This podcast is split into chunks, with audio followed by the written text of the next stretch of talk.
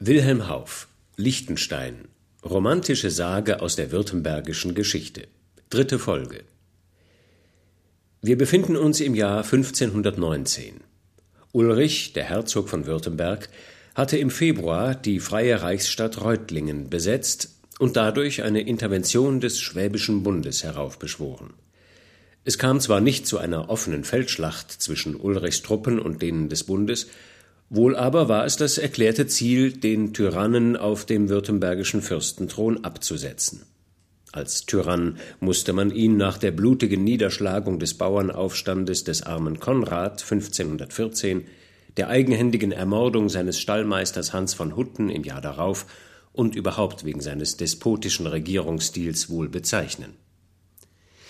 Nachdem der Bund fast alle Burgen im Land besetzt hielt, war Ulrich untergetaucht und wird nun von bündischen Kundschaftern überall im Land, vornehmlich auf der Alp, gesucht. Georg von Sturmfeder, die fiktive Hauptfigur des Romans, stand zunächst auf Seiten des Bundes. Aus Liebe zu Marie von Liechtenstein, der Tochter einer der wenigen Anhänger Ulrichs, hatte er sich aber der Seite der Herzog Treuen zugeschlagen. Unter der Führung des Pfeifers von Hart war Georg auf dem Weg von Ulm nach Liechtenstein, wo er Marie besuchen und, wenn möglich, bei deren Vater um sie freien wollte. Auf der Alp wird er von bündischen Soldaten überfallen und schwer verwundet. Man hielt ihn wohl der Gestalt nach für den Herzog. Neun Tage lang lag Georg bewusstlos im Haus des Pfeifers von Hart bei Nürtingen und brach von dort, nachdem er von der Tochter des Hauses gesund gepflegt worden war, wieder nach Liechtenstein auf. Bei einer Rast im Hirsch in Pfullingen erfuhr er dann aber von der Wirtin etwas Ungeheuerliches. Maries Zofe Rosel, eine Schwester des Pfeifers von Hart, Georg kennt sie bereits aus Tübingen, wo er sich seinerzeit in Marie verliebt hatte, diese klatschsüchtige Rosel hatte der Wirtin berichtet, dass Marie während Georg dem Tode nahe auf dem Krankenlager schmachtet, allnächtlich im Schloss zu Liechtenstein einen Liebhaber empfange. Jeden Abend um elf Uhr stelle sich dieser Mann vor der Burg ein, werde von Marie empfangen, die ihn heimlicherweise bewirtet und mit dem ersten Hahnenschrei wieder entlässt. Zornentbrannt und voller Eifersucht bricht Georg noch in der Nacht aus dem Wirtshaus in Pfullingen auf um den Nebenbuhler bei seinem morgendlichen Aufbruch zu stellen. Wer ist nur dieser Kerl, der es wagt, ihm seine Marie auszuspannen? Soweit waren wir gekommen und setzen an dieser Stelle wieder ein. Es schlug zwei Uhr in einem Dorf über dem Walde, als Georg sah, dass sich Lichter an den Fenstern des Schlosses hin bewegten. Erwartungsvoll pochte sein Herz, krampfhaft hatte seine Hand den langen Griff des Schwertes umfasst. Jetzt wurden die Lichter hinter den Gittern des Tores sichtbar. Hunde schlugen an, Georg sprang auf und warf den Mantel zurück. Er hörte, wie eine tiefe Stimme ein vernehmliches Gute Nacht sprach. Die Zugbrücke rauschte nieder und legte sich über den Abgrund, das Tor ging auf, und ein Mann, den Hut tief ins Gesicht gedrückt, den dunklen Mantel fest umgezogen, schritt über die Brücke und gerade auf den Ort zu, wo Georg Wache hielt. Er war noch wenige Schritte entfernt, als dieser mit einem dröhnenden Zieh, Verräter, und wehr dich deines Lebens auf ihn einstürzte. Der Mann im Mantel trat zurück und zog. Im Augenblick begegneten sich die blitzenden Klingen und rasselten klirrend aneinander. Lebendig sollst du mich nicht haben, rief der andere. Wenigstens will ich mein Leben teuer genug bezahlen. An den schnellen und gewichtigen Hieben merkte Georg, dass er keinen zu verachtenden Gegner vor der Klinge habe. Er fühlte, dass er sich bald auf die eigene Verteidigung beschränken müsse und wollte eben zu einem letzten gewaltigen Stoß ausfallen, als plötzlich sein Arm mit ungeheurer Gewalt festgehalten wurde. Sein Schwert wurde ihm aus der Hand gewunden, zwei mächtige Arme schlangen sich um seinen Leib und eine furchtbare Stimme schrie Stoß zu, Herr! Ein solcher Meuchelmörder verdient nicht, dass er noch einen Augenblick zum letzten Paternoster habe. Das kannst du verrichten, Hans, sprach der im Mantel. Ich stoße keinen Wehrlosen nieder. Dort ist sein Schwert. Schlag du ihn tot, aber mach es kurz. Warum wollt ihr mich nicht lieber selbst umbringen, Herr? rief Georg. Ihr habt mir meine Liebe gestohlen. Was liegt mir noch an meinem Leben? Was habe ich? fragte jener und trat näher. Was Teufel ist das für eine Stimme? sprach der Mann, der Georg immer noch umschlungen hielt. Die sollt ich kennen. Er drehte den jungen Mann in seinen Armen um, und wie von einem Blitz getroffen, zog er die Hände von ihm ab. Jesus, Maria und Josef, da hätten wir bald etwas Schönes gemacht. Aber welcher Unstern führt euch gerade hierher, Junker? Was denken auch meine Leute, dass sie euch fortlassen, ohne dass ich dabei bin? Es war der Pfeifer von Hart, der Georg also anredete und ihm die Hand zum Gruß bot. Dieser aber schien nicht geneigt, dieses freundschaftliche Zeichen einem Manne zu erwidern, der noch soeben das Handwerk des Henkers an ihm verrichten wollte. Meinst du, sagte er, ich hätte mich von deinen Weibern in Gefangenschaft halten lassen sollen, dass ich deine Verräterei hier nicht sehe? Erbärmlicher Betrüger. Und ihr, wandte er sich zu dem anderen, wenn ihr ein Mann von Ehre seid, so steht mir und fallet nicht zu zweit über einen her. Wenn ihr wisst, dass ich Georg von Sturmfeder bin, so mögen euch meine früheren Ansprüche auf das Fräulein nicht unbekannt sein, und mit euch mich zu messen bin ich hierher gekommen. Darum befehlet diesem Schurken, dass er mir mein Schwert wiedergebe, und lasst uns ehrlich fechten, wie es Männern geziemt. Ihr seid Georg von Sturmfeder? sprach jener mit freundlicher Stimme und trat näher zu ihm. Es scheint mir, ihr seid etwas im Irrtum hier. Glaubet mir, ich bin euch sehr gewogen und hätte euch längst gerne gesehen. Nehmt das Ehrenwort eines Mannes, dass mich nicht die Absichten in jenes Schloss führen, die ihr mir unterleget, und seid mein Freund. Er bot dem überraschten Jüngling die Hand unter dem Mantel hervor, doch dieser zauderte. Wer ist es, der mir die Hand beut? fragte er. Ich habe euch meinen Namen genannt und könnte wohl billigerweise dasselbe von euch verlangen. Der Unbekannte schlug den Mantel auseinander, schob das Barett zurück, und der Mond beleuchtete ein Gesicht voll Würde und gebietender Hoheit. Fraget nicht nach Namen, sprach er, indem ein Zug von Wehmut um seinen Mund blitzte. Ich bin ein Mann, und dies mag euch genug sein. Wohl führte auch ich einst einen Namen in der Welt, der sich mit dem Ehrenwertesten messen konnte. Wohl trug auch ich die goldenen Sporen und den wallenden Helmbusch, und auf den Ruf meines Hüfthorns lauschten viele hundert Knechte.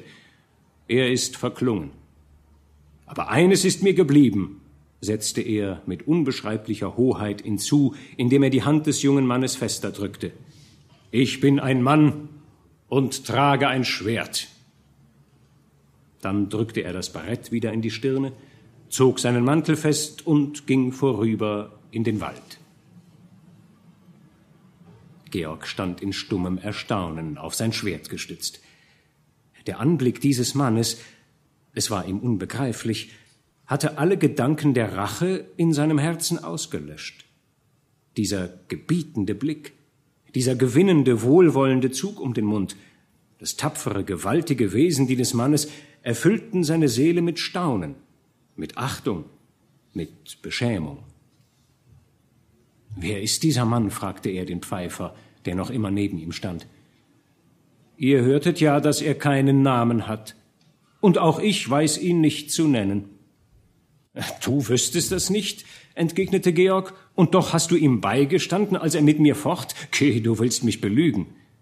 Gewiss nicht, Junker, antwortete der Pfeifer. Es ist, Gott weiß es wahr, dass jener Mann derzeit keinen Namen hat. Wenn ihr übrigens durchaus erfahren wollet, was er ist, so wisset, er ist ein Geächteter, den der Bund aus seinem Schloss vertrieb. Einst aber war er ein mächtiger Ritter im Schwabenland. Der Arme. Darum also ging er so verhüllt. Und mich hielt er für einen Meuchelmörder. Nehmt's mir nicht übel, werter Herr, sagte der Bauer, auch ich hielt euch für einen, der dem Geächteten auf das Leben lauert. Darum kam ich ihm zu Hilfe. Und hätte ich nicht eure Stimme noch gehört, wer weiß, ob ihr noch lange geatmet hättet. Wie kommt ihr aber auch um Mitternacht hierher? Wahrlich, ihr dürft von Glück sagen, dass er euch nicht in zwei Stücke gehauen. Ich vermute, die Liebe hat euch da einen argen Streich gespielt. Georg erzählte, welche Nachrichten ihm im Hirsch in Pfullingen mitgeteilt worden seien. Namentlich berief er sich auf die Aussage der Amme des Pfeifers Schwester. Ach, dacht ich's doch, dass es sowas sein müsse, antwortete der Pfeifer. Ach, diese Rosel, die alte Schwätzerin. Was hat sie nötig, der Wirtin im Hirsch, die auch nichts bei sich behalten kann, zu beichten? Es muss aber doch etwas Wahres an der Sache sein, entgegnete Georg. So ganz ohne Grund konnte doch Frau Rosel nichts erfinden. Wahr? Etwas Wahres müsse daran sein? Allerdings, es ist alles wahr nach der Reihe. Die Knechte werden zu Bett geschickt, die alte Aufpasserin auch. Um elf kommt der Mann vor das Schloss, das Fräulein empfängt ihn und führt ihn in die Herrenstube. Na, siehst du, rief Georg, wie kann dann jener Mann schwören, dass er mit dem Fräulein, dass er mit dem Fräulein ganz und gar nichts wolle? Ha, allerdings kann er das schwören. Denn es ist ein Unterschied bei der ganzen Sache, den die Gans die Rosel freilich nicht gewusst hat, nämlich, dass der Ritter von Liechtenstein in der Herrenstube sitzt, das Fräulein aber sich entfernt, wenn sie ihre heimlich bereiteten Speisen aufgetragen hat. Der Alte bleibt bei dem geächteten Mann bis um den ersten Hahnenschrei, und wenn dieser gegessen und getrunken und die erstarrten Glieder am Feuer wieder erwärmt hat, verlässt er das Schloss, wie er es betreten. Ach, ich Tor, dass ich dies alles nicht früher ahnte.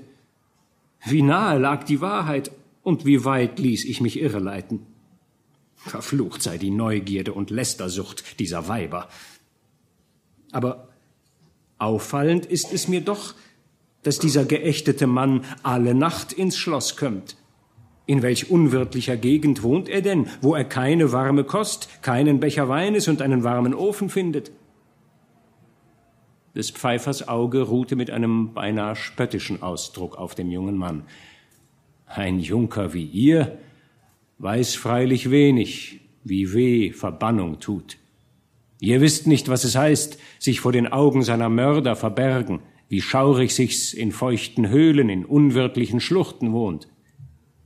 Aber kommt, wenn es euch gelüstet, der Morgen bricht noch nicht an und in der Nacht könnt ihr eh nicht ins Schloss.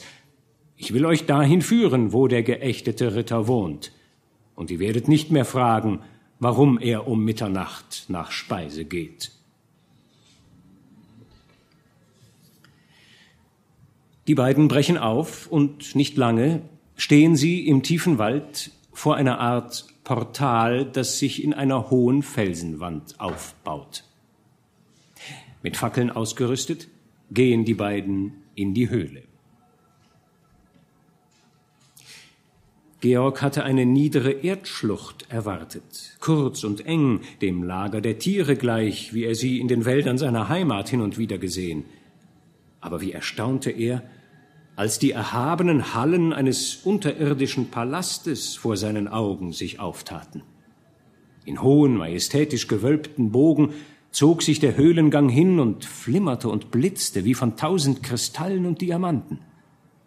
Aber noch größere Überraschung stand ihm bevor, als sich sein Führer nach links wandte und ihn in eine weite Grotte führte, die wie der festlich geschmückte Saal des unterirdischen Palastes anzusehen war.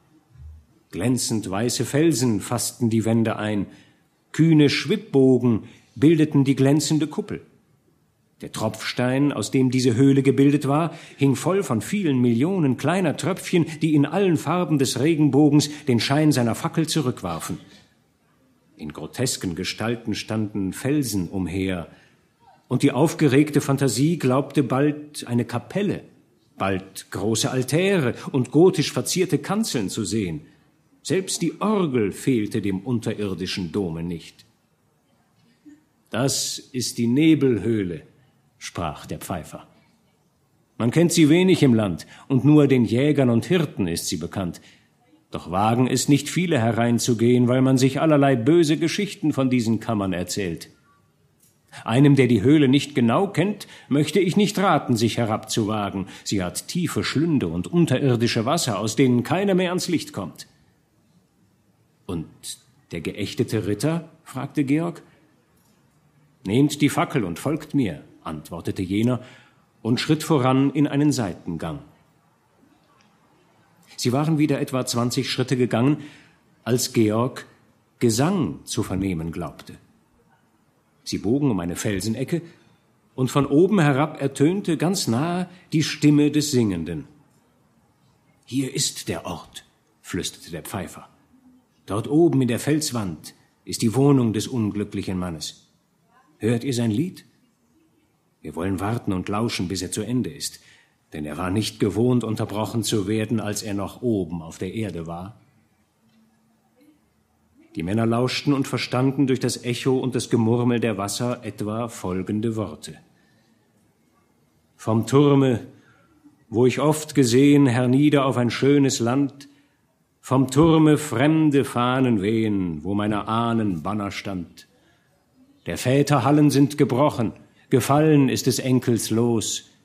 Er birgt, besiegt und ungerochen sich in der Erde tief im Schoß. Die Mörder han in Berg und Heide auf mich die Armbrust aufgespannt. Drum in des Bettlers rauem Kleide durchschleich ich nachts mein Eigenland. Wo ich als Herr sonst eingeritten und meinen hohen Gruß entbot, da klopf ich schüchtern an die Hütten und bettle um ein Stückchen Brot. Ihr warft mich aus den eigenen Toren, doch einmal klopf ich wieder an. Drum Mut, noch ist nicht all verloren. Ich hab ein Schwert und bin ein Mann. Ich wanke nicht, ich will es tragen und ob mein Herz darüber bricht. So sollen meine Feinde sagen, er war ein Mann und wankte nicht. Gerührt hatten Georg und sein Anführer gelauscht. Dann kletterten sie die Felswand empor und standen alsbald in einer trockenen Sandsteinhöhle, dem Gemach des Geächteten. Der Boden war mit Binsen und Stroh bestreut, eine Lampe, die an der Wand angebracht war, verbreitete ein hinreichendes Licht. Gegenüber saß jener Mann auf einem breiten Bärenfelle, neben ihm stand sein Schwert und ein Hüfthorn. Ein alter Hut und der graue Mantel, mit welchem er sich verhüllt hatte, lagen am Boden. Er trug ein Wams von dunkelbraunem Leder und Beinkleider von grobem blauem Tuche. Willkommen in meinem Palatium, Georg von Sturmfeder, rief der Bewohner der Höhle, indem er sich von dem Bärenfelle aufrichtete, dem Jüngling die Hand bot und ihm winkte. Seid herzlich willkommen. Es war kein übler Einfall unseres Spielmanns, euch in diese Unterwelt herabzuführen und mir einen so angenehmen Gesellschafter zu bringen. Hans, du treue Seele, du warst bisher unser Major Domus, Truchsess und Kanzler, wir ernennen dich jetzt zu unserem Kellermeister und Obermundschenk.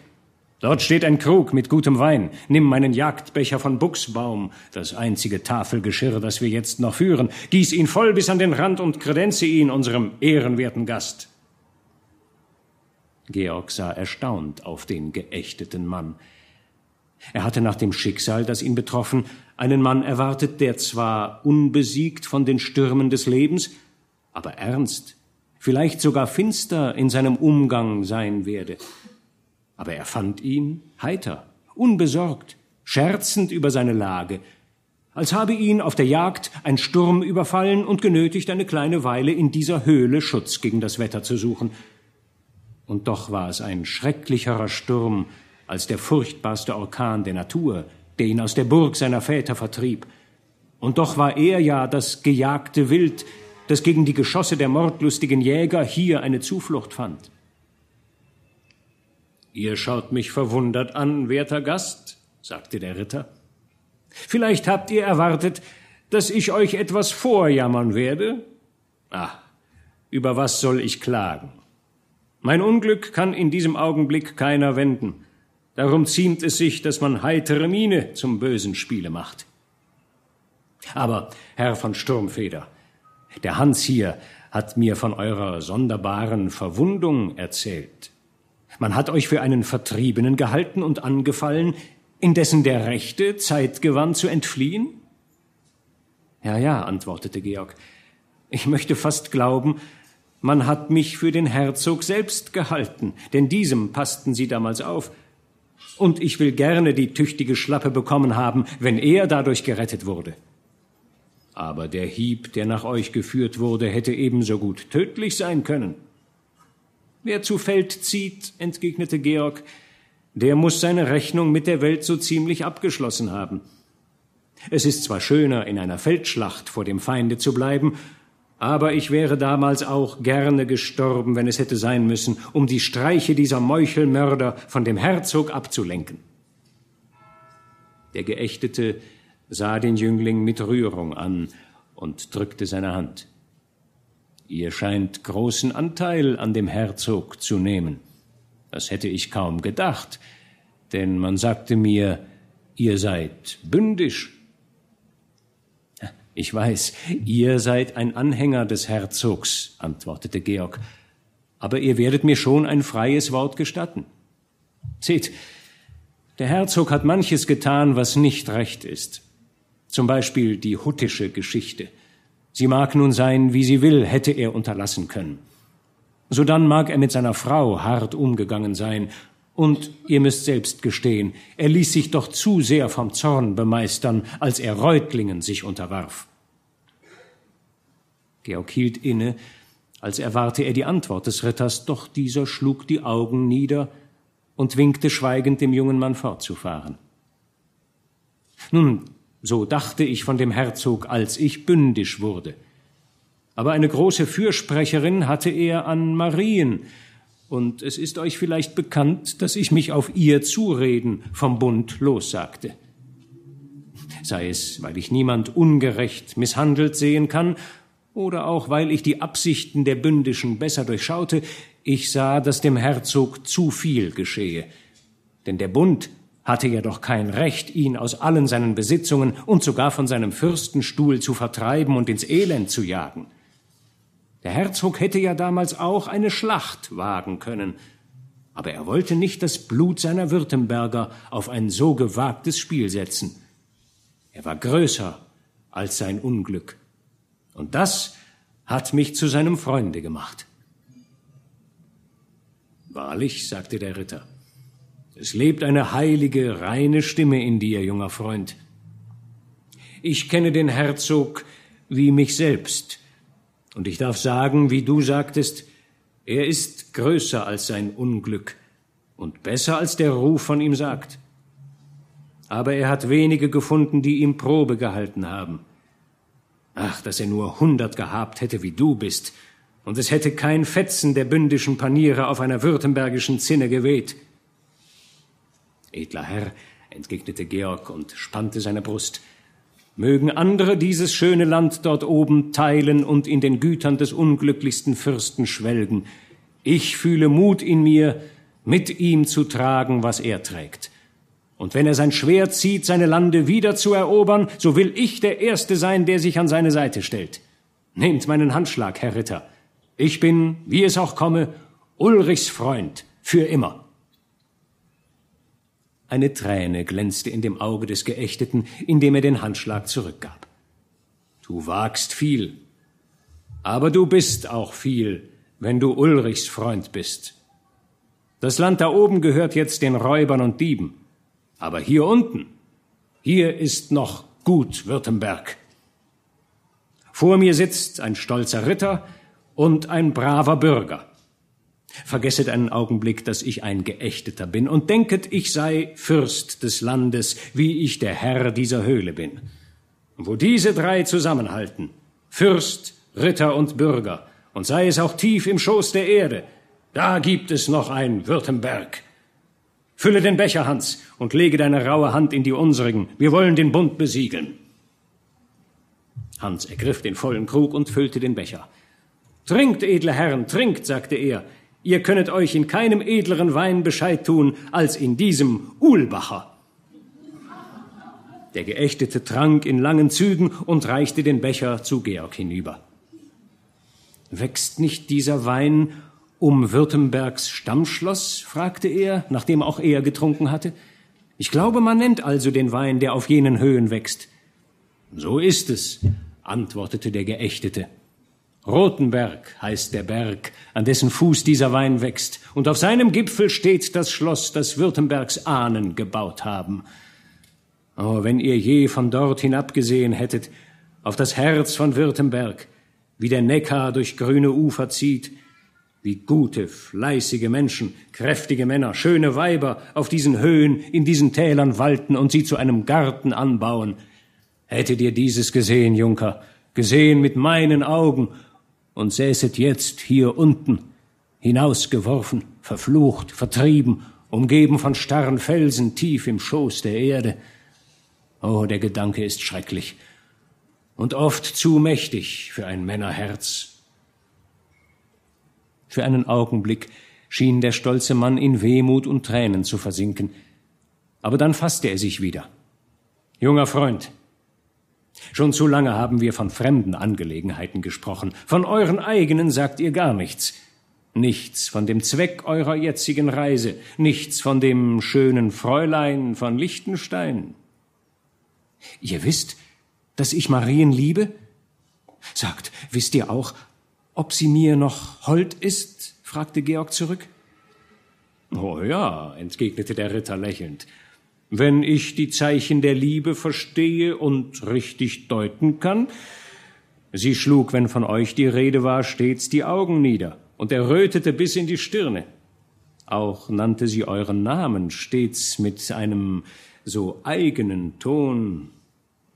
Sobald der Morgen herauf ist, will ich oben im Schloss einsprechen, rief Georg entzückt.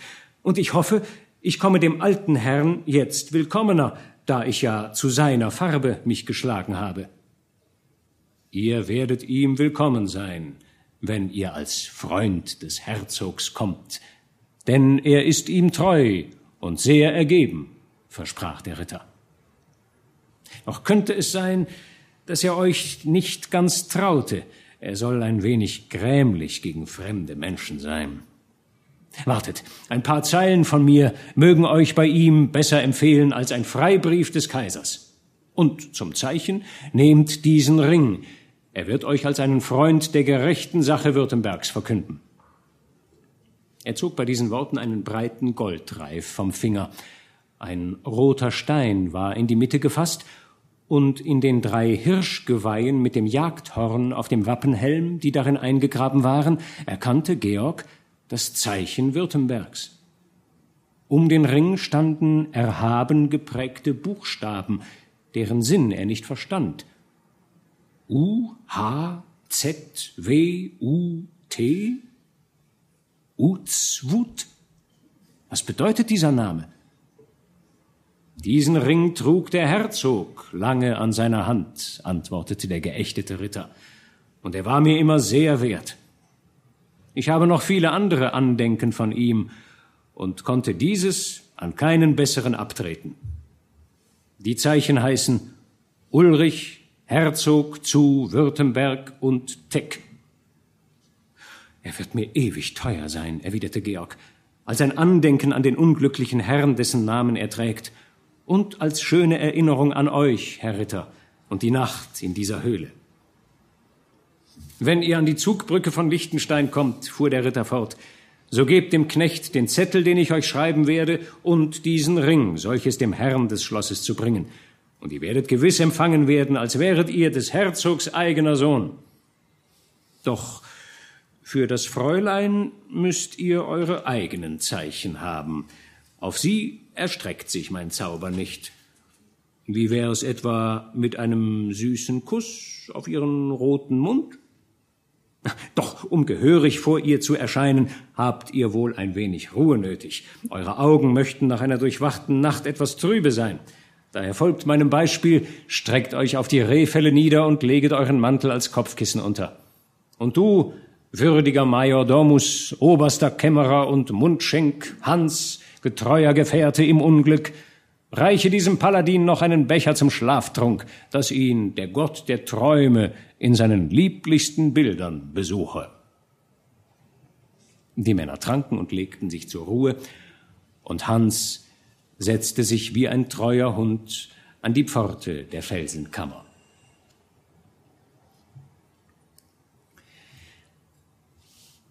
Am nächsten Morgen Nachdem sich Georg von dem Mann ohne Namen, dessen Identität er erstaunlicherweise immer noch nicht errät, nachdem er sich also verabschiedet hat, bricht er ins nahegelegene Schloss Liechtenstein auf. Es ist übrigens der Karfreitag des Jahres 1519 und die Glocken läuten, als Georg dort eintrifft. Ein Knecht, der das Tor bewachte, fragte nach seinem Begehr und rief einen anderen herbei, ihrem Herrn das Brieflein und den Ring zu übergeben. Georg hatte indes Zeit genug, das Schloss und seine Umgebung zu betrachten. War ihm schon in der Nacht beim ungewissen Schein des Mondes die kühne Bauart dieser Burg aufgefallen, so staunte er jetzt noch mehr, als er sie vom hellen Tag beleuchtet anschaute. Wie ein kolossaler Münsterturm steigt aus einem tiefen Albtal ein schöner Felsen frei und kühn empor, als hätte ihn ein Blitz von der Erde weggespalten. Selbst an der Seite von Südwest, wo er dem übrigen Gebirge sich nähert, klafft eine tiefe Spalte, hinlänglich weit, um auch den kühnsten Sprung einer Gemse unmöglich zu machen, doch nicht so breit, dass nicht die erfinderische Kunst des Menschen durch eine Brücke die getrennten Teile vereinigen konnte wie das Nest eines Vogels auf den höchsten Wipfeln einer Eiche oder auf die kühnsten Zinnen eines Turms gebaut, hing das Schlösschen auf dem Felsen. Und wenn ihm die vielen hellen Fenster des oberen Stockes ein freies, luftiges Ansehen verliehen, so zeigten doch die ungeheuren Grundmauern und Strebepfeiler, die mit dem Felsen verwachsen schienen, dass es auf festem Grunde wurzle und weder von der Gewalt der Elemente noch dem Sturm der Menschen erzittern werde. Eine schöne Aussicht bot sich schon hier dem überraschten Auge dar, und eine noch herrlichere, freiere ließ die hohe Zinne des Wartturms und die lange Fensterreihe des Hauses ahnen. Diese Bemerkungen drängten sich Georg auf, als er erwartend an der äußeren Pforte stand. Jetzt tönten Schritte über die Brücke, das Tor tat sich auf und der Herr des Schlosses selbst erschien, seinen Gast zu empfangen. Es war jener ernste, ältliche Mann, den Georg in Ulm mehrere Male gesehen, dessen Bild er nicht vergessen hatte. Denn die düsteren, feurigen Augen, die bleichen, aber edlen Züge, seine große Ähnlichkeit mit der Geliebten hatten sich tief in die Seele des Jünglings geprägt. Ihr seid willkommen in Liechtenstein, sagte der alte Herr, indem er seinem Gast die Hand bot. Was steht ihr müßig da, ihr Schlingel? wandte er sich nach dieser ersten Begrüßung zu seinen Dienern. Soll etwa der Junker sein Ross mit hinaufführen in die Stube? Schnell, hinein damit in den Stall, und das Rüstzeug traget auf die Kammer am Saal. Verzeiht, werter Herr, dass man euch so lange unbedient stehen ließ, aber in diese Burschen ist kein Verstand zu bringen. Wollt ihr mir folgen? Er ging voran über die Zugbrücke, Georg folgte. Sein Auge suchte an den Fenstern umher, ob er nicht die Geliebte erspähe. Sein Ohr schärfte sich, um vielleicht ihre Stimme zu vernehmen, aber umsonst, noch schien sie sich nicht zeigen zu wollen. Sie gelangten jetzt an das innere Tor. Es war nach alter Art mit Fallgattern, Öffnungen für siedendes Öl und allen jenen sinnreichen Verteidigungsmitteln versehen, womit man in den guten alten Zeiten den stürmenden Feind, wann er sich der Brücke bemeistert haben sollte, abhielt. Ein gewundener Schneckengang führte in die oberen Teile des Hauses, und auch dort waren kriegerische Verteidigungen nicht vergessen. Auf dem Vorplatz, der zu den Zimmern führte, waren furchtbare Doppelhaken und Kisten mit Stückkugeln aufgepflanzt. Das Auge des alten Ritters ruhte mit einem gewissen Ausdruck von Stolz auf diesem sonderbaren Hausrat. Von hier ging es noch einmal aufwärts in den zweiten Stock, wo ein überaus schöner Saal, ringsum mit hellen Fenstern, den Ritter von Liechtenstein und seinen Gast aufnahm.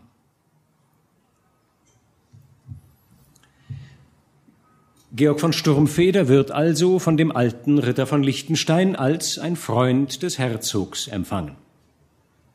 Der Ritter berichtet Georg, was sich in den letzten Tagen im Land zugetragen hat. Es stünde schlimm um Ulrichs Sache. Das ganze Unterland, einschließlich Stuttgart, sei bis herauf nach Urach in der Hand der Bündischen. Einzig Tübingen sei noch nicht besetzt. In der dortigen Burg hätten sich an die 40 Ritter versammelt. Der Herzog habe einen seiner Getreuen, den Ritter Marx Stumpf von Schweinsberg, mit einem Brief dorthin geschickt, indem er die 40 auffordert, sich nicht zu ergeben und auszuharren, bis Ulrich Truppen zum Entsatz der Festung und zur Wiedereroberung des Landes schicke. Noch also ist nichts endgültig entschieden. Bevor wir hören, wie die Sache ausgeht, sind wir aber Zuhörer bei dem ersten Gespräch, das Georg und seine geliebte Marie seit langem miteinander führen. Soeben ist sie aus dem Karfreitagsgottesdienst zurückgekehrt. Der alte Ritter von Liechtenstein hat sich verabschiedet. In diesem Augenblick glaubte Georg ein Geräusch vor der Türe zu vernehmen. Er sah sich um. Sie war es. Es war Marie, die staunend und regungslos, als traue sie ihren Augen nicht an der Türe stand. Er flog zu ihr hin, er zog sie in seine Arme, und seine Lippen erst schienen sie zu überzeugen, dass es nicht der Geist des Geliebten sei, der ihr hier erscheine. Wie viel hatten sie sich zu fragen, bei weitem mehr, als sie antworten konnten. Ach, wie viel habe ich um dich gelitten, sagte Marie. Wie schwer wurde mir das Herz, als ich aus Ulm scheiden musste. Zwar hattest du mir gelobt, vom Bunde abzulassen, aber hatte ich denn Hoffnung, dich so bald wiederzusehen? Und dann, wie mir Hans die Nachricht brachte, dass du mit ihm nach Liechtenstein kommen wolltest, aber du seist überfallen, verwundet worden. Das Herz wollte mir stille stehen, und doch konnte ich nicht zu dir, konnte dich nicht pflegen. Georg erzählte, oft unterbrochen von ihren Fragen, wie sich alles so gefügt habe, wie er dem Bunde abgesagt, wie er über die Alp gezogen sei, wie er überfallen worden, wie er der Pflege der Pfeifersfrau sich entzogen habe, um nach Liechtenstein zu reisen. Er war zu ehrlich, als dass ihn Maries Fragen nicht hin und wieder in Verlegenheit gesetzt hätten. Besonders als sie mit Verwunderung fragte, warum er denn so tief in der Nacht aus dem Wirtshaus in Pfullingen nach Liechtenstein aufgebrochen sei. Die schönen klaren Augen der Geliebten ruhten so durchdringend auf ihm, dass er um keinen Preis eine Unwahrheit zu sagen vermocht hätte. Ich will es nur gestehen, sagte er mit niedergeschlagenen Augen. Die Wirtin in Pfullingen hat mich betört. Sie sagte mir etwas von dir, was ich nicht mit Gleichmut hören konnte. Die Wirtin? Von mir? rief Marie lächelnd. Was denn? Ach, lass nur. Ich weiß ja, dass ich ein Tor war. Der geächtete Ritter hat mich ja schon längst überzeugt, dass ich völlig Unrecht hatte. Nein, nein, nein, entgegnete sie, sag, was wusste die Schwätzerin von mir? Gesteh nur gleich. Lache mich nur recht aus, sagte Georg. Sie erzählte, du habest einen Liebsten und ließest ihn, wenn der Vater schlafe, alle Nacht in die Burg. Marie errötete. Nun, ich hoffe, sagte sie, du hast ihr darauf geantwortet, wie es sich gehört, und wegen dieser Verleumdung sogleich ihr Haus verlassen. Ja, du dachtest vielleicht, du könntest unser Schloss noch erreichen und hier übernachten. Ehrlich gestanden, das dachte ich nicht. Anfangs glaubte ich ihr auch nicht, aber deine Amme, die alte Rosel, wurde als Zeugin aufgeführt. Sie hatte es der Wirtin gesagt und bedauert, dass ich um meine Liebe betrogen sei, da. Ach, sieh doch nicht weg, Marie, werd nicht böse. Ich schwang mich aufs Pferd und ritt vors Schloss herauf, um ein Wort mit dem zu sprechen, der es wage, Marie zu lieben. Das konntest du glauben? rief Marie, und Tränen stürzten aus ihren Augen. Dass Frau Rosel solche Sachen aussagt, ist Unrecht, aber sie ist ein altes Weib und klatscht gerne. Dass die Frau Wirtin solche Sachen nachsagt, nehme ich ihr nicht übel, denn sie weiß nichts Besseres zu tun. Aber dass du, du, Georg, nur einen Augenblick so arge Lügen glauben konntest. Und von neuem strömten ihre Tränen, und das Gefühl bitterer Kränkung erstickte ihre Stimme. Georg zürnte sich selbst, dass er so töricht hatte sein können, aber er fühlte auch, dass wenn er ein großes Unrecht an der Geliebten begangen hatte, es nur die Liebe war, die ihn verleitete. Verzeih mir, bat er. Sieh, wenn ich dich nicht so lieb gehabt hätte, ich hätte gewiss nicht geglaubt. Aber ach, wenn du wüsstest, was Eifersucht ist. Wer recht liebt, kann gar nicht eifersüchtig sein, sagte Marie unmutig. Ich glaube, du kennst mich gar nicht. Wenn du mich recht gekannt hättest, wenn du mich geliebt hättest wie ich dich, wärest du nie auf solche Gedanken gekommen. Nein, nein, nein, ungerecht musst du nicht werden, rief Georg und fasste ihre Hand. Wie kannst du mir vorwerfen, dass ich dich nicht liebe wie du mich? Hätte es denn nicht möglich sein können, dass ein würdigerer als ich erschiene, dass der arme Georg durch irgendeinen bösen Zauber aus deinem Herzen verdrängt worden wäre? Es ist ja doch alles möglich auf der Erde. Möglich? unterbrach ihn Marie. Wenn ihr nur einen Augenblick so arges von mir für möglich gehalten hättet, ich wiederhole es, Herr von Sturmfeder, so habt ihr mich nie geliebt.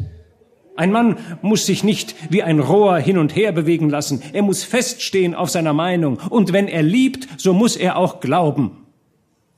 Diesen Vorwurf habe ich von dir am wenigsten verdient, sagte der junge Mann, indem er unmutig aufsprang. Wohl bin ich ein Rohr, das vom Winde hin und her bewegt wird. Aber bist nicht du es, was mich hin und her bewegt? Ich habe dich auf bündischer Seite gesucht. Ich war selig, als ich dich dort fand. Du batest mich davon abzulassen. Ich ging. Ich tat noch mehr. Ich kam zu euch herüber, es kostete mich beinahe das Leben, und doch ließ ich mich nicht abschrecken. Ich ergriff Württembergs Partei. Ich kam zu deinem Vater. Er nahm mich wie einen Sohn auf und freute sich, dass ich sein Freund geworden. Und seine Tochter schilt mich ein Rohr, das vom Winde hin und her bewegt wird. Gut denn, so will ich mich noch einmal, zum letzten Mal von dir bewegen lassen.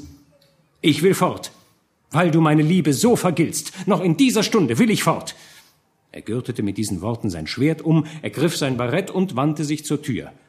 Georg, rief Marie, indem sie aufsprang und seine Hand fasste. Um Gottes Willen, Georg, ich meinte es doch nicht so. Bleib bei mir. Sieh, ich will ja alles vergessen. Ach, ich schäme mich, dass ich nur so unwillig werden konnte. Aber der Zorn des jungen Mannes war nicht so schnell zu besänftigen. Er sah weg, um nicht durch ihre bittenden Blicke gewonnen zu werden, denn sein Entschluss stand fest. Nein, rief er, du sollst das Rohr nicht mehr zurückwenden.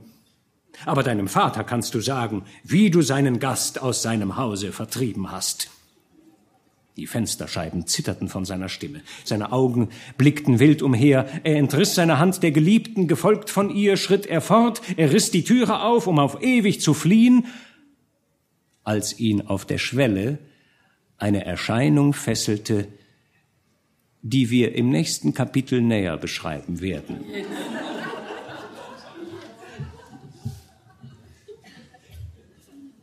Als Georg die Türe öffnete, richtete sich aus einer sehr gebückten Stellung die hagere, knöcherne Gestalt der Frau Rosel auf.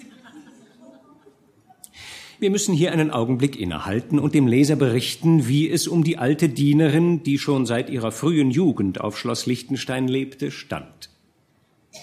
Mit dem Fräulein lebte sie in neueren Zeiten nicht mehr im besten Verhältnis.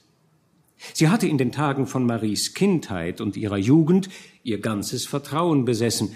Noch in Tübingen war sie wenigstens halb ins Geheimnis ihrer Liebe gezogen, und Frau Rosel nahm so tätigen Anteil an allem, was ihr Fräulein betraf, dass sie gesagt hätte, wir lieben den Herrn von Sturmfeder aufs Zärtlichste. Oder uns will beinahe das Herz brechen, weil wir scheiden müssen. Diesem Vertrauen machten aber zwei Dinge ein Ende. Das Fräulein bemerkte, dass Frau Rosel zu gerne schwatzte. Sie war ihr auf der Spur, dass sie sogar von ihrem Verhältnis zu Georg geplaudert habe. Sie war daher von jetzt an kälter gegen die Alte, und Frau Rosel wusste wohl, warum dies so geschehe.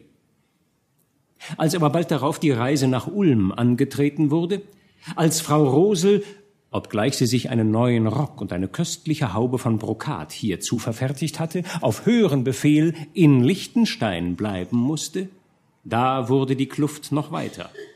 Denn die Alte glaubte, das Fräulein habe beim Vater es dahin gebracht, dass sie nicht nach Ulm mitreisen dürfe. Das Vertrauen wurde auch nicht wiederhergestellt, als Marie von Ulm zurückkehrte. Frau Rosel suchte zwar einige Male Erkundigungen über Herrn Georg einzuziehen, doch Mariens Herz war zu voll und die Amme ihr zu verdächtig, als dass sie etwas gesagt hätte. Als daher der geächtete Ritter nächtlicherweise ins Schloss kam, als das Fräulein so geheimnisvoll Speisen für ihn bereitete und, wie Frau Rosel glaubte, mit ihm allein war, als sie auch hier nicht ins Geheimnis gezogen wurde, da schüttete sie ihr Herz gegen die Frau Wirtin in Pfullingen aus. Und es war Georg nicht so ganz zu verdenken, dass er jenen Worten traute, kannte er ja doch Frau Rosel nur als Vertraute ihres Fräuleins. Wusste er doch nicht, wie dieses Verhältnis indessen so anders sich gestaltet habe. Frau Rosel war im Sonntagsstaat mit ihrer Dame diesen Morgen in die Kirche gewallfahrtet. Sie hatte ihre Sünden, worunter Neugierde ziemlich weit oben anstand, dem Priester gebeichtet, auch Absolution dafür erhalten und war mit erleichtertem Gewissen auf den Lichtenstein zurückgekehrt. Die salbungsvollen Worte des Paters mochten aber doch nicht so tief gedrungen sein, um ihre Sünden mit der Wurzel auszurotten, denn als sie in ihr Kämmerlein hinaufstieg, um Rosenkranz und Sonntagsschmuck abzulegen, hörte sie ihr Fräulein und eine tiefe Männerstimme hinter der Tür des Saales heftig miteinander sprechen. Es wollte ihr sogar bedünken, ihr Fräulein weine. Sollte er wohl bei Tag hier sein, weil der Alte ausgeritten, dachte sie. Die natürliche Menschenliebe zog ihr Auge und Ohr ans Schlüsselloch. Und sie vernahm in abgebrochenen Worten den Streit, dessen Zeugen auch wir gewesen sind. Der junge Mann hatte die Tür so rasch geöffnet, dass sie kaum noch Zeit gehabt hatte, sich aus ihrer gebückten Stellung am Schlüsselloch zu erheben. Doch sie wusste sich zu helfen. Sie ließ Georg nicht an sich vorüber, ergriff die Hände des jungen Mannes und überströmte ihn mit einem Schwall von Worten. Ei, du meine Güte, er hätt ich glaubt, dass meine alten Augen den Junker von Sturmfeder noch einmal schauen würden. Ach, und ich mein, ihr seid noch schöner geworden und größer, seit ich euch nimmer sah. Hätt ich das gewusst. Steh da wie ein Stock an der Tür, denke, ei, wer spricht jetzt mit dem gnädigen Fräulein? Der Herr ist's nicht, von den Knechten ist's auch keiner. Hei, was man nicht erlebt. Jetzt ist's der Junker Georg, der da drin spricht. Georg hatte sich während dieser Reden vergeblich von Frau Rosel loszumachen gesucht. Er fühlte, dass es sich nicht gezieme, vor ihr zu zeigen, dass er auf Marie zürne, und als er in seiner Umklammerung sich nach Marie umwandte und in ihre scheuen, angstvollen Augen blickte, da fühlte er, dass sie es eben wohl doch nicht so bös mit ihm gemeint haben könne. Wie aber sollte Georg, da er sich doch soeben noch auf ewig von Marie trennen wollte, jetzt in Ehren zu ihr zurückkehren? Aber Frau Rosel enthob ihn der Verlegenheit. Aber Herr Junker, rief sie, Ihr werdet uns doch nicht schon wieder verlassen wollen, nachdem ihr kaum ein Stündchen auf dem Lichtenstein verweilt habt. Nein, nein, ehe ihr nicht etwas zu Mittag gegessen, lässt euch die alte Rosel nicht weiter. Das ist gegen alle Sitte des Schlosses. Und den Herrn habt ihr wahrscheinlich auch noch nicht begrüßt. Doch, doch, entgegnete Georg, ich habe ihn schon gesprochen. Dort stehen noch die Becher, die wir zusammen leerten. Na, aber da werdet ihr doch wohl nicht Abschied von ihm genommen haben. Nein, ich sollte ihn im Schloss erwarten. Ja, wer wird denn da gehen wollen? sagte sie und drängte ihn sanft in das Zimmer zurück. Das wäre mir aber eine schöne Sitte. Der Herr könnte ja Wunder meinen, was für einen sonderbaren Gast er beherbergte. Wer bei Tag kommt, setzte sie mit einem stechenden Blick auf das Fräulein hinzu, hat ein gut Gewissen und darf sich nicht wegschleichen wie der Dieb in der Nacht. Und gegen Georg gewandt setzte sie hinzu, es wäre vielleicht besser gewesen, ihr wäret schon früher gekommen. Im Sprichwort heißt es, Wer will haben Ruh, bleibt bei seiner Kuh. Aber ich will nichts gesagt haben. Nun ja, sagte Marie, du siehst ja, er bleibt. Was willst du nur mit deinen Reden und Sprüchen?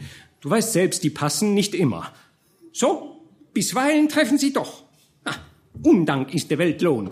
Aber ich kann schweigen. Wer will haben gute Ruhe, der seh und hör und schweig dazu. Nun, so schweig immerhin, entgegnete das Fräulein etwas gereizt. Übrigens wirst du wohl tun, wenn du den Vater nicht geradezu merken lässt, dass du Herrn von Sturmfeder schon kennst. Es wäre möglich, er könnte glauben, er sei nur wegen uns nach Liechtenstein gekommen. Auch Georg fürchtete, der alte Liechtenstein könnte seine Liebe zu Marie als einziges Motiv seines Übertritts zu Württemberg ansehen und ihn darum weniger günstig beurteilen, als er bisher getan. Dies erwägend näherte sich Georg der alten Frau Rosel. Er klopfte ihr traulich auf die Schultern, und ihre Züge hellten sich zusehends auf. Man muss gestehen, sagte er freundlich, Frau Rosalie hat eine schöne Haube. Aber dies Band passt doch wahrlich nicht dazu. Es ist alt und verschossen. Ei was, sagte die Alte etwas ärgerlich, denn sie hatte sich wohl auf eine freundlichere Rede gefasst gemacht. Was kümmert euch meine Haube? Ein jeder Fege vor seine Tür. Ich bin ein armes Weib und kann nicht Staat machen wie eine Reichsgräfin. So habe ich's ja nicht gemeint, sagte Georg, indem er eine Silbermünze aus seinem Beutel zog. Aber mir zu gefallen, ändert Frau Rosalie schon ihr Band, hm? Und dass meine Forderung nicht gar zu unbillig klingt, wird sie diesen Dicktaler nicht verschmähen. Hm? Wer hat nicht an einem Oktobertag, trotz Sturm und Wolken, die Sonne durchdringen und Gewölk und Nebel verjagen sehen? So ging es auch am Horizont der Frau Rosel freundlich auf. Ach, ihr seid noch immer der alte, freundliche Junker, sagte sie, indem sie sich tief verneigend den Taler in die ungeheure lederne Tasche an ihrer Seite gleiten ließ. Gerade so wusstet ihr es in Tübingen immer zu machen.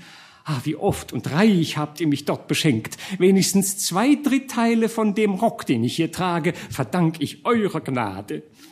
Na, lasst das gut sein, gute Frau, unterbrach sie Georg. Und was den alten Herrn betrifft, so wirst du, oh, was meint ihr, erwiderte sie, indem sie ein Auge zudrückte, hab euch in meinem Leben nicht gesehen. Nein, da könnt ihr euch drauf verlassen. Was ich nicht weiß, macht man nicht heiß. Und was man nicht brennt, das blase ich nicht. Mit diesen Worten verließ sie das Zimmer und stieg in den ersten Stock hinab, um dort in der Küche ihr Regiment zu verwalten. Sie pries bei sich die Freigebigkeit des wackern Junkers, und bedauerte ihn im stillen, dass seine Liebe so schlecht vergolten werde, denn dass es das Fräulein nach wie vor mit einem andern habe, war ihr ausgemachte Sache. Aber, sagte sie sich, besser warten und zusehen, denn Hitz im Rat, Eil in der Tat gebären nichts als Schad. Und wer will haben gute Ruh, der seh und hör und schweigt dazu. Solchen Rat pflog mit sich selbst Frau Rosel vor der Küche. Die Liebenden aber, denen diese Beratung galt, hatten sich nach ihrem Abzug bald wieder gefunden.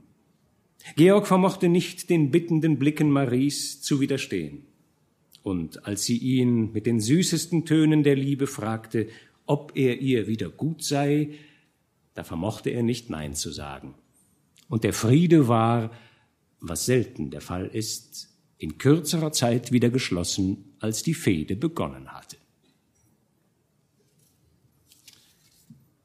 Die Fehde zwischen Herzog Ulrich und dem Schwäbischen Bund ist noch nicht beendet. Karfreitag und Ostern gehen vorüber. Georg von Sturmfeder weilt noch als Gast auf Schloss Liechtenstein. Da erhält der alte Ritter, wie üblich, nächtlichen Besuch. Wie, denkt Georg, es wird doch nicht der Unbekannte sein, den er als seinen Nebenbuhler ansah? Tatsächlich, der Unbekannte ist es, der Geächtete aus der Nebelhöhle.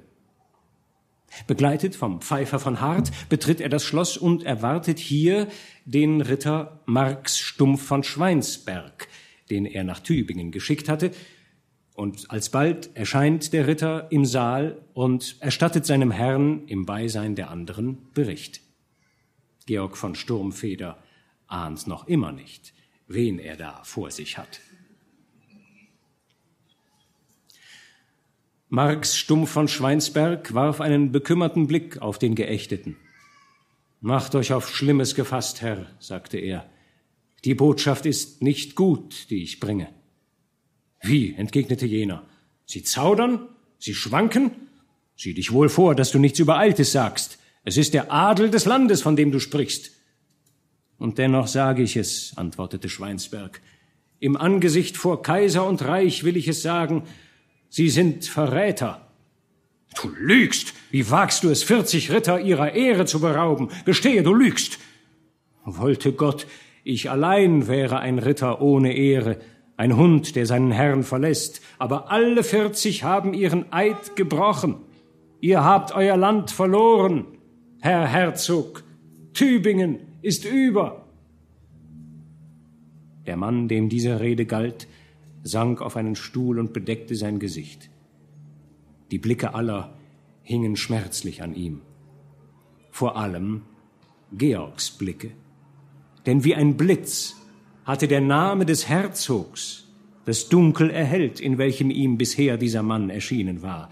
Das war er selbst, Ulrich von Württemberg. Es war ihm unbegreiflich, dass er nicht schon längst von selbst auf diese Entdeckung gekommen war. Eine geraume Weile wagte niemand, das Schweigen zu brechen. Endlich trat Marie zu dem Geschlagenen hin, sie legte ihre schöne Hand auf seine Schulter und flüsterte Herr Herzog, hier ist noch gut Württemberg alleweg. Ein tiefer Seufzer löste sich aus seiner gepressten Brust, aber er sah nicht auf. Jetzt trat Georg hinzu. Unwillkürlich kam ihm der heldenmütige Ausdruck dieses Mannes in die Seele, jene gebietende Erhabenheit, die er, als Georg ihn zum ersten Mal sah, gezeigt hatte. Und der junge Mann wagte es, zu ihm zu sprechen. Warum so kleinmütig? Mann ohne Namen. Si fractus illabatur orbis impavidum ferient ruine. Wie ein Zauber wirkten diese Worte auf Ulrich von Württemberg. Es war sein Wahlspruch, ein Vers des Horaz. Und wenn die ganze Welt zusammenbricht, einen Furchtlosen werden die Ruinen erschlagen. Das war das rechte Wort, mein junger Freund, sprach der Herzog zur Verwunderung aller mit fester Stimme. Das war das rechte Wort. Ich danke dir, dass du es mir zugerufen. Tretet vor, Marx Stumpf, Ritter von Schweinsberg, und berichtet mir über eure Sendung. Am Karfreitag früh ging ich nach Tübingen, hob der Ritter an. Das Herz pochte mir, als das schöne Neckartal vor meinen Blicken lag und die festen Türme und Zinnen von Tübingen vor mir aufragten. Die Stadt war schon seit vielen Tagen von den Bündischen besetzt. Nur wenige Truppen standen noch draußen im Lager, das sie über dem Ammertal aufgeschlagen hatten. Ich beschloss, mich in die Stadt zu schleichen und hinzuhorchen, wie es mit dem Schloss stehe. Ihr kennt die Herberge in der oberen Stadt, nicht weit von der St. Georgenkirche? Dort trat ich ein und setzte mich zum Weine. Die bündischen Ritter, so erfuhr ich unterwegs, kehrten oft dort ein, daher schien mir dies der beste Platz zu meinem Zweck. Es war noch das Hochamt in der Kirche, daher war das Haus noch leer. Vom Wirt aber erfuhr ich, dass die Ritter im Schloss einen Waffenstillstand bis Ostermontag früh gemacht hätten. Als die Kirche aus war, kamen, wie ich mir gedacht hatte, viele Ritter und Herren in die Herberge zum Frühtrunk. Wen sahst du dort? fragte der Herzog. Ich erkannte einige. Fronsberg, die Huttischen, Sickingen und noch viele. Bald trat auch der Truchsess von Waldburg ein. Ich zog die Kappe tiefer ins Gesicht, als ich ihn sah, denn er wird noch nicht vergessen haben, wie ich ihn vor fünfzehn Jahren im Lanzenstechen zu Nürnberg von der Meere warf. Jetzt fingen sie an, von der Belagerung zu reden und vom Waffenstillstand. Sie sprachen hin und her, oft flüsterten sie auch miteinander, doch ich habe gute Ohren und vernahm, was mir nicht lieb war. Der Truchsess nämlich erzählte, dass er einen Pfeil in die Burg habe schießen lassen mit einem Brieflein an Ludwig von Stadion, und auf demselben Wege habe er von jenem eine Antwort erhalten. Des Herzogs Stirne verfinsterte sich. Ludwig von Stadion. Ich hätte Häuser auf ihn gebaut. Er hat mich zuerst verraten. Im Brieflein stand, dass er, der Stadion und noch zwölf andere der Fehde müde seien, die anderen seien noch unschlüssig. Ich beschloss, den Tag noch abzuwarten, Hörte ich bis Samstag früh nichts Schlimmeres über die Besatzung, so wollte ich ins Schloss dringen und euer durchlaucht Schreiben übergeben. Nachmittags um drei Uhr ritt Georg von Fronsberg mit etlichen anderen Hauptleuten vor die Stadtpforte an dem Schloss und schrie hinauf, Stadion solle mit einigen Rittern herabkommen und mit ihnen einen guten Trunk tun. Und sie kamen? rief der Herzog. Die Ehrvergessenen kamen? Sie kamen, Herr. Das Tor von Hohentübingen ging auf, die Brücke fiel über den Graben, und Ludwig von Stadion mit noch sechs anderen kamen über die Brücke. Sie brachten eure goldenen Becher, grüßten die Feinde mit Handschlag, setzten sich und besprachen sich mit ihnen bei eurem kühlen Wein. Der Teufel gesegne es ihnen allen, unterbrach ihn der Ritter vom Lichtenstein und schüttete seinen Becher aus. Der Herzog aber lächelte nur schmerzlich und gab Marx stumpf einen Wink fortzufahren. So taten sie sich gütlich bis in die Nacht und zechten, bis sie rote Köpfe bekamen und taumelten.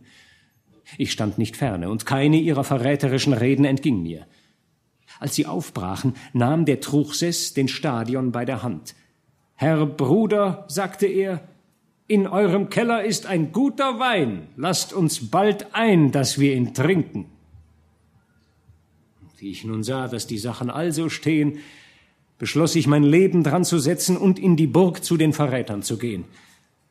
Ich ging hinaus bis in die Grafenhalde, wo der kleinere unterirdische Gang beginnt. Dort hatten sie das Fallgatter herabgelassen und einen Knecht hingestellt. Der legte an auf mich und fragte nach der Losung. Ich sprach, wie ihr befohlen, das Losungswort eures tapferen Ahnherrn Eberhards im Bart. Attempto! Ich wag's! Der Kerl machte große Augen, zog aber das Gatter auf und ließ mich durch. Jetzt ging ich schnellen Schrittes weiter vor und kam heraus im Weinkeller. Da hörte ich viele Stimmen, und es war mir, als zanke man sich. Ich verbarg mich hinter einem Fass und hörte, was sie sprachen. Es waren einige von Stadions Partei und mehrere, die noch zu euch hielten. Georg von Heven war deren Wortführer. Eindringlich stellte er den Leuten Stadions ihre Untreue vor. Er sagte, dass sie ja gar nicht nötig hätten, sich zu ergeben, dass sie auf lange mit Vorräten versehen seien, dass euer Durchlaucht ein Heer sammeln werden, Tübingen zu entsetzen und eher die Belagerer in Not kommen als sie. Ah, wackerer Heven, und was gaben sie zur Antwort? Sie lachten und tranken. Das hat eine gute Weile, bis der ein Heer sammelt. Wo denn das Geld hernehmen und nicht stehlen, sagte einer. Heven aber sagte, wenn es auch nicht so bald möglich sei, so müssten sie sich doch halten bis auf den letzten Mann, wie sie euch zugeschworen, sonst handelten sie als Verräter an ihrem Herrn. Da lachten sie wieder und sagten, wer will auftreten und uns Verräter nennen? Da aber rief ich hinter meinem Fass hervor, ich, ihr Buben, ihr seid Verräter am Herzog und am Land. Alle waren erschrocken. Der Stadion ließ seinen Becher fallen. Ich aber trat hervor, nahm meine Kappe ab und den falschen Bart und zog euren Brief aus dem Wams. Hier ist ein Brief von eurem Herzog, sagte ich. Er will, ihr sollet euch nicht übergeben, sondern zu ihm halten. Er selbst will kommen und mit euch siegen oder in diesen Mauern sterben. Und sie gaben nichts, gar nichts auf meine Worte? Die Falschen sahen mich nur finster an, und Ludwig von Stadion meinte, da käme ich zu spät. 28 der Ritterschaft wollten sich der Fehde mit dem Bund begeben und den Herzog solche allein ausmachen lassen. Komme er wieder mit Heeresmacht ins Land, so wollten sie getreulich zu ihm stehen, aber aufs Ungewisse wollten sie den Krieg nicht fortführen. Ich verlangte nun, sie sollten mich hinaufführen in den Rittersaal. Ich wolle versuchen, ob nicht Männer noch da seien, das Schloss zu halten. Hinauf aber wollten sie mich nicht lassen. Selbst Heven, selbst Freiberg und Heideck, die mit ihm waren, rieten ab. Der Stadion habe bereits die Mehrzahl für sich und auch den größten Teil der Knechte. Wenn ich hinaufgehe, komme es im Schlosshof und im Rittersaal unweigerlich zum Kampf zwischen den Parteien, und es bleibe ihnen als den Geringeren dann nichts übrig, als zu sterben. Da ich also weiter nichts ausrichten konnte, gab ich den Verrätern meinen Fluch als Christ und Ritter, wandte mich und ging auf demselben Wege aus der Burg, wie ich gekommen war.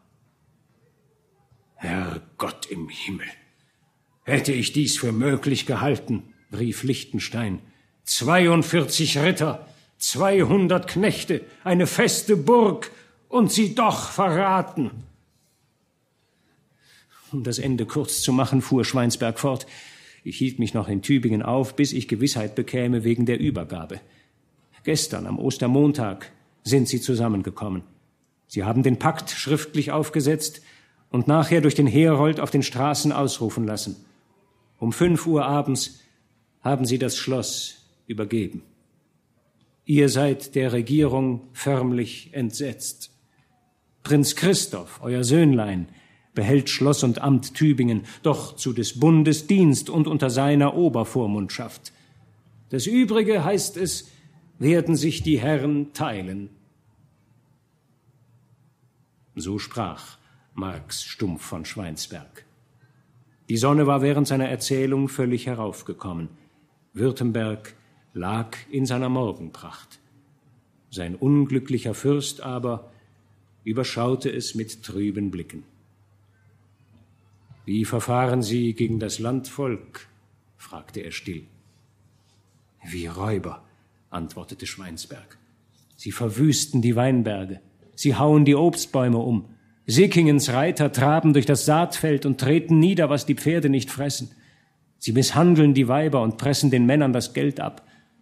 Schon jetzt murrt das Volk aller Orten. Aber lasset erst den Sommer kommen und den Herbst.